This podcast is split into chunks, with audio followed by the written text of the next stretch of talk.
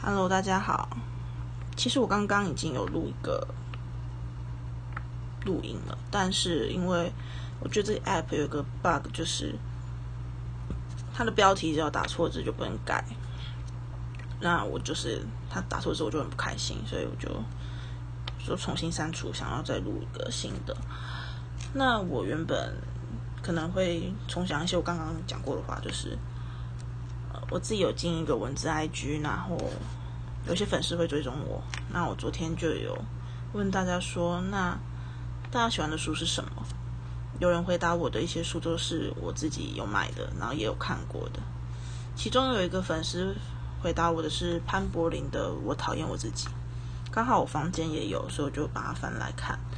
其实潘柏林的书，我觉得他的诗里面讲的是一种心理层面那种厌世的感觉，或者是也有些对社会的一些批判跟不满，或者是社会价值观是怎么束缚着我们。那因为我本身也是个蛮厌世的人，所以我看潘柏林的书的时候，都会有一种这就是我自己的感觉。那我刚刚其实已经有录过一两首，就是在一百零四页的我国小没学好，可是因为我刚刚就是因为标题的关系，我就把它删掉。那你知道一首诗念念了两遍以上，就会有点烦躁，就不想再念第三遍。这也是厌世吗？我不知道，也蛮厌世的。那所以我想要改念另外一首我也蛮喜欢的，七十二页到七十三页的，我不用读抢救国文大作战。啊，我有点安安不分，就是大家要见谅。我不需要你来告诉我我应该长什么样子。你不喜欢我，那不是我的错。我不用你好心指引我好好走路，怎样才算是好好过活？我有我的地图，就算我总是迷路。我不用你的图书馆来告诉我一首诗长得怎样，也不想被你收进博物馆里的小小方格。我不用你的笑话来告诉我我怎样的人适合怎样的生活。我再悲哀，也不是用来让你自我感觉良好。我的记忆性不好，只能容纳一些人、一些事。我把自己都给忘了，也不用你来抢救。其实我觉得，这首诗在讲的就是一个很简单的观念。他在第一段的时候就非常的破题法的告诉你，我不需要你来告诉我我应该长什么样子。其实大大家活到这个年纪都知道，这种这种事情是每天都在发生的。妈妈告诉你，女生应该怎样做才是最好的，男生应该怎么样做才是最好的。社会告诉你，你应该有怎样的薪水、怎样的工作才是最好的。可是我们容易被这样的价值观给束缚住，或者是自己被渗透了，也都不知道，也就慢慢的变得跟社会大多数的人一样，觉得。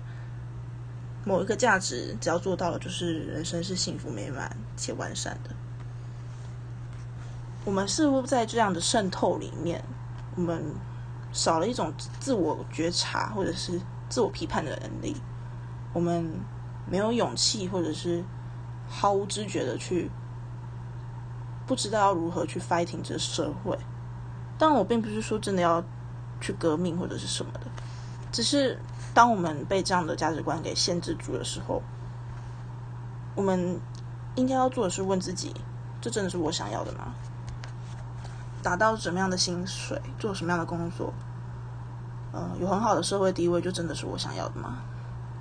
其实我觉得，也许你想要只是一个平凡快乐，但是可以每天准时一个下个班啊，或去做自己喜欢做的事，你也不用到太高的薪水。想想那些很有钱或者是每天忙碌的人，他们真的能做到自己想要做的事吗？其实也不一定。他们可能被钱、钱、金钱这样的观念给束缚住了。其实他们才是真正被金钱绑架的人。有时候我会这样觉得：当他们告诉你什么样才是对的时候，是因为他们已经被绑架了。当然，我们也不能说这样的价值观就是错的。也有些人真的是。因为这些事情而感到幸福，所以我觉得这这个诗它很简单，就是告诉我们，我们需要去思考，我们自己希望自己是什么样子。